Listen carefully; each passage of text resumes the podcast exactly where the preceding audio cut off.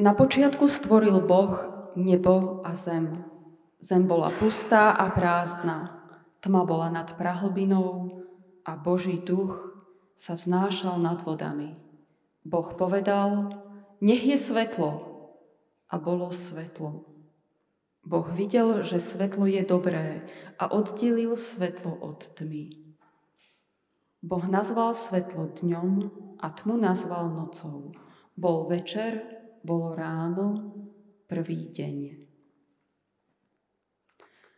Na počiatku bolo slovo, a to slovo bolo od Boha, a to slovo bolo Boh. Ono bolo na počiatku u Boha. Ním vzniklo všetko a bez neho nevzniklo nič z toho, čo jestvuje. V ňom bol život a život bol svetlom ľudí. A to svetlo vo tme svieti, ale tma ho nepohltila.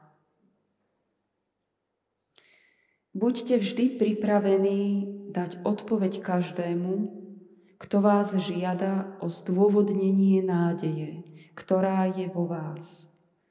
Ale robte to v tichosti, s bázňou a dobrým svedomím. Krásny nedelný podvečer vám prajem. Chcela by som, aby bol krásny. Po dlhom daždi vykúklo slniečko a oteplilo sa možno až troška moc na veľký skok. Je koniec mája, začína to ako reálna prezvesť normálneho leta. Takže všetko je ako má byť ale zároveň predvčerom jeden zvláštny rozsudok súdu v kauze, ktorá sa ma či chcem, či nechcem týka, ťažko pochopiteľný a zároveň iné udalosti podporujúce celkovú atmosféru nedôvery v našej krajine. Obavy, frustrácia, že niektoré veci sa kazia viac, ako by sa mohli. A obavy z toho, alebo zlý pocit z toho, že nemám na ne taký vplyv, aký by som chcela mať. Taký pocit bezmocnosti. K tomu vysoká popularita ľudí, ktorí, o ktorých som presvedčenia, že robia druhým ľuďom zle. A Kladiem si otázku, ako sa nezastaviť na odpovedi, že každé máme svoj názor. Áno, máme každý svoj názor, ale je to dostatočná odpoveď. Ako sa môžem nezmieriť s tým, že sa prestávame o určitých veciach s určitými ľuďmi rozprávať? Únavu z dlhej frustrácie cítim aj z ľudí na okolo. Nežije sa nám nejako extrémne zle, ale pocity sú zlé. Obavy z ďalšieho zhoršovania sú tu stále. A zle to znášam, a teda nie som sama. Nutí ma to hľadať nádej a hľadať cesty, ktoré by mohli pomôcť. Snažím sa nájsť nádej, ktorá by nebola lacná. Obraciam sa k Biblii a k odkazu ľudí, ktorí jej veria. Chcem dnes teda hovoriť o svetle a o nádeji a o nás, o ľuďoch. O našej každodennej potrebe nádeje. Začneme teda o svetle. Ako sme počuli, hneď na začiatku Biblie v prvej kapitoli Genesis sa píše, ja to zopakujem, na počiatku stvoril Boh nebo a zem. Zem bola pustá a prázdna, tma bola nad prehlbinou a Boží duch sa vznášal nad vodami. Boh povedal, nech je svetlo. A bolo svetlo. Boh videl, že svetlo je dobré a oddelil svetlo od tmy. Boh nazval svetlo dňom a tmu nazval nocou. Bol večer, bolo ráno, prvý deň. Na začiatku Evanília podľa Jána sa píše, na počiatku bolo slovo. To slovo bolo u Boha a to slovo bolo Boh. Ono bolo na počiatku u Boha. Ním vzniklo všetko a bez neho nevzniklo nič z toho, čo jestvuje. V ňom bol život a život bol svetlom ľudí. A to svetlo v tme svieti, ale tma ho nepohltila. Podľa slov starého i nového zákona na úplnom počiatku ako úplne prvé Boh stvoril svojim slovom svetlo. Videl, že je dobré a oddelil ho od tmy. Svojim slovom stvoril Boh celý stvorený svet a v ňom život ako svetlo ľudí. A to svetlo napriek tme svieti. Tma ho nepohltila, dodnes ho nepohltila. Hoci niekedy pre niekoho úvod do knihy Genesis môže byť, alebo môže pôsobiť ako taká jednoduchá legenda o vzniku vesmíru a zase na druhej strane úvod do Evanielia podľa Jána ako skôr taký symbolicko-poetický úvod, sú si viac než podobné. Sústreďujú sa na podstatu Biblie a podstatu toho, čo ľudstvo prežíva od svojho počiatku až po dnešok. Hospodin stvoril svet tak, že je v ňom svetlo. A je v ňom aj problém.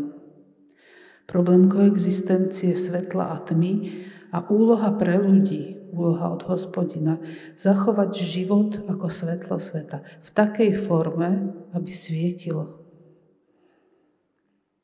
v starom zákone sa slovo svetlo používa v súvislosti s prítomnosťou Boha, jeho požehnaním, s poznaním a s videním, s radosťou a životom v kontraste so žialom a smrťou. To sa potom prelína do etického pohľadu na dobro a zlo, ktoré je potom silne vyjadrené v Novom zákone. V Jánovom evanieliu sa pod pojmom svetla zdôrazňuje Božie zjavenie a prítomnosť Ježiša Krista ako svetla, ktoré preniká do tmy životov zatemnených hriechom. Sám Kristus o sebe hovorí, ja som svetlo sveta. Kto mňa nasleduje, nebude chodiť v tme, ale bude mať svetlo života. Kontra svetla a tmy je ničou, ktorá prechádza celou Bibliou. Keby som to chcela nejako zostrušniť alebo zjednodušiť, tak ako to ja chápem, vychádza mi z toho to, že dobré je to, čo prináša rozvíjajúci sa požehnaný život a zlé je to, čo prináša úpadok a smrť. Nevidím tam žiadny relativizmus dobrá a zla. V Izajašovi sa píše, beda tým, čo zlé nazývajú dobrým a dobré zlým, čo tmu pokladajú za svetlo a svetlo za tmu. Horké pokladajú za sladké a sladké za horké. To nemôže byť len otázka názoru. V každodennom živote je však ťažké pre človeka postihnúť všetky vzdialené dôsledky jednotlivých činov. Väčšinou sa ich význam ukáže až ex post, až po nejakom čase. A to nás robí omylnými. Rozdiel medzi omylom a úmyslom je však zásadný. Rozoznávanie dobra a zla, hľadanie svetla a snaha, aby život prežil a bol svetlom, je to, čo nás zamestnáva ako ľudskú spoločnosť od stvorenia sveta. Nakoľko to zamestnáva jednotlivých ľudí, to sa v nejakej forme odráža v pojme hriech. Isté ste sa tu v našej komunite už stretli s vysvetlením pojmu hriech ako minutím sa cieľa. Hriech je to, čo nás odkláňa od cieľa je nenaplňaním úlohy, ktorú mi v živote na tejto zemi hospodin prisúdil. Podporovať život, prikloniť sa k svetlu a odmietať tmu. A nejako ustať moju omylnosť a môj malý ľudský vplyv na dejiny. Čo ja ako obyčajný človek zmôžem? Môžem sa držať svetla, ktoré hospodin vo mne uložil. Môžem sa k nemu neustále vrácať, keď zablúdim. Môžem sa, ako tá dvojica Lavera Hardy v tých smutno smiešných groteskách, neustále znova a znova pokúšať prejsť dnešnou skúškou, ako len najlepšie viem. Aj keď to moje snaženie dopadne všelijako. Aj keď sa môže iným zdať smiešne. Pre láskavých ľudí, ako, to, ako bol Kurt Vonnegut, je zároveň aj lásky plné. Alebo lásky hodné, pardon, lásky hodné. Ja verím a texty Biblie mi to potvrdzujú, že pre hospodina je tá snaha veľmi dôležitá, aj keď mi svoju lásku a svetlo dal ešte dávno pred akoukoľvek mojou snahou uspieť. A môžem stále veriť, že môj malý, ale jedinečný vplyv je dôležitý. Chcela by som sa s vami podeliť s jedným môjim osobným zážitkom, ktorý sa mi nedávno prihodil a s jeho prežívaním, ktorý sa mi na túto tému viaže. Boli sme pred dvoma týždňami na kurze ikonopisectva.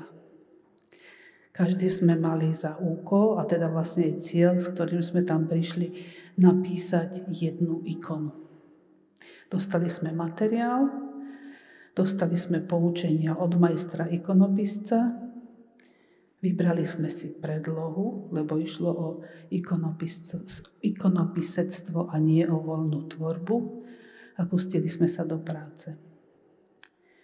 Začiatok to bol príprava drevenej dosky, podkladu, prenášanie vzoru i úvodné pozlacovanie.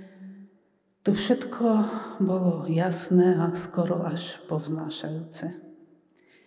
Modlitba a požehnanie napísané a ukryté pod plátnom, ako aj doteraz neznáme postupy a materiály, ktoré v sebe ukrývali symboliku, vybraná predloha starej ikony, to všetko dávalo práci iný význam ako to, že som si prišla nakresliť nejaký obrázok.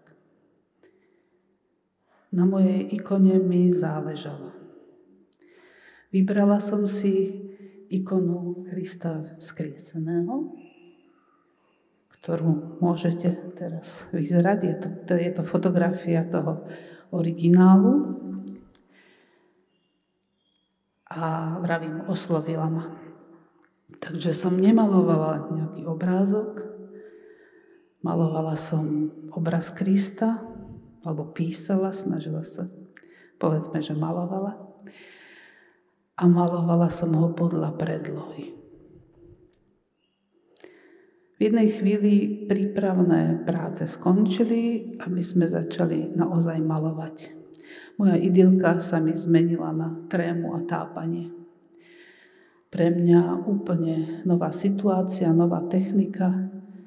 Malovali sme čistými práškovými pigmentami, ktoré sme premiešavali vaječným žltkom a vodou v neznámom pomere. Ten pomer proste je nezdeliteľný. Takže hustá farba prekryla podklad a znemožnila vidieť podmalbu. Riedka farba sa prehrabala až na biely podklad a všetko odmila. Farba namiešaná na palete sa stávala inou farbou priamo na ikone. Číre zúfalstvo. V prvý večer malovania vyzerali niektoré naše ikony ako šialený album podguráženej rodinky z Lobrov zo Šreka. U mňa ešte navyše zhoršené o neistý teraz ruky. Premohol ma strach, že to neviem a že to nedokážem. Majster chodil pomedzi nás, ochotne nám dával rady, povzbudzoval nás. A jestli sa ti nedaří, modlíš sa? Pýtal sa. A ďalej radil a chodil a často za rady pridával, no ja bych sa toho nebál čím zároveň vyvolával náš nervózny smiech.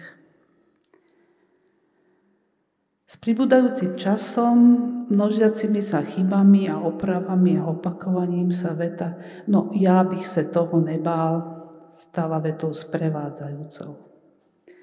Ruka sa menej triasla, veď postupne som prichádzala na to, že mnohé sa dá prekryť a napraviť. Postupne sa mi viac a viac darilo približiť sa k farbe, akú som potrebovala. Majster to istil prísľubom pomoci v závere, kebyže hrozí, čo teda hrozilo, že môj Kristus bude na ikone škuľavý. Nakoniec som, nakoniec som aj s modlitbou, aj s majstrovou pomocou moju ikonu dokončila. Vetu, no ja bych sa toho nedbál, si nesiem ďalej. Zopakujem ešte úvodný výrok Kurta Voneguta. Základným fórem Laurela a Hardila bylo podľa mého to, že se každou zkouškou pokoušeli projít, jak nejlépe uměli. Nikdy nepřestáli důvěřivě smlouvat s osudem. A právě proto byli tak strašně pomilování hodní a směšní. Boh nás miluje. Osvetľuje nás svojim svetlom, posilňuje nás svojou milosťou. Ostáva len modliť sa, nevzdávať sa, spomenúť si, že s jeho pomocou sa života nemusíme báť. A nemusíme sa báť v svojej nedokonalosti a úpornom snažení byť pomilovaní a hodní a smiešní. Nemusíme sa hámbiť v očiach iných, byť smiešní so svojou nádejou. A hlavne v dobách ťažkých a temných, keď nádej ubúda, hlavne vtedy. Ako píše Augustín z Hypa, korene naberajú silu v zime.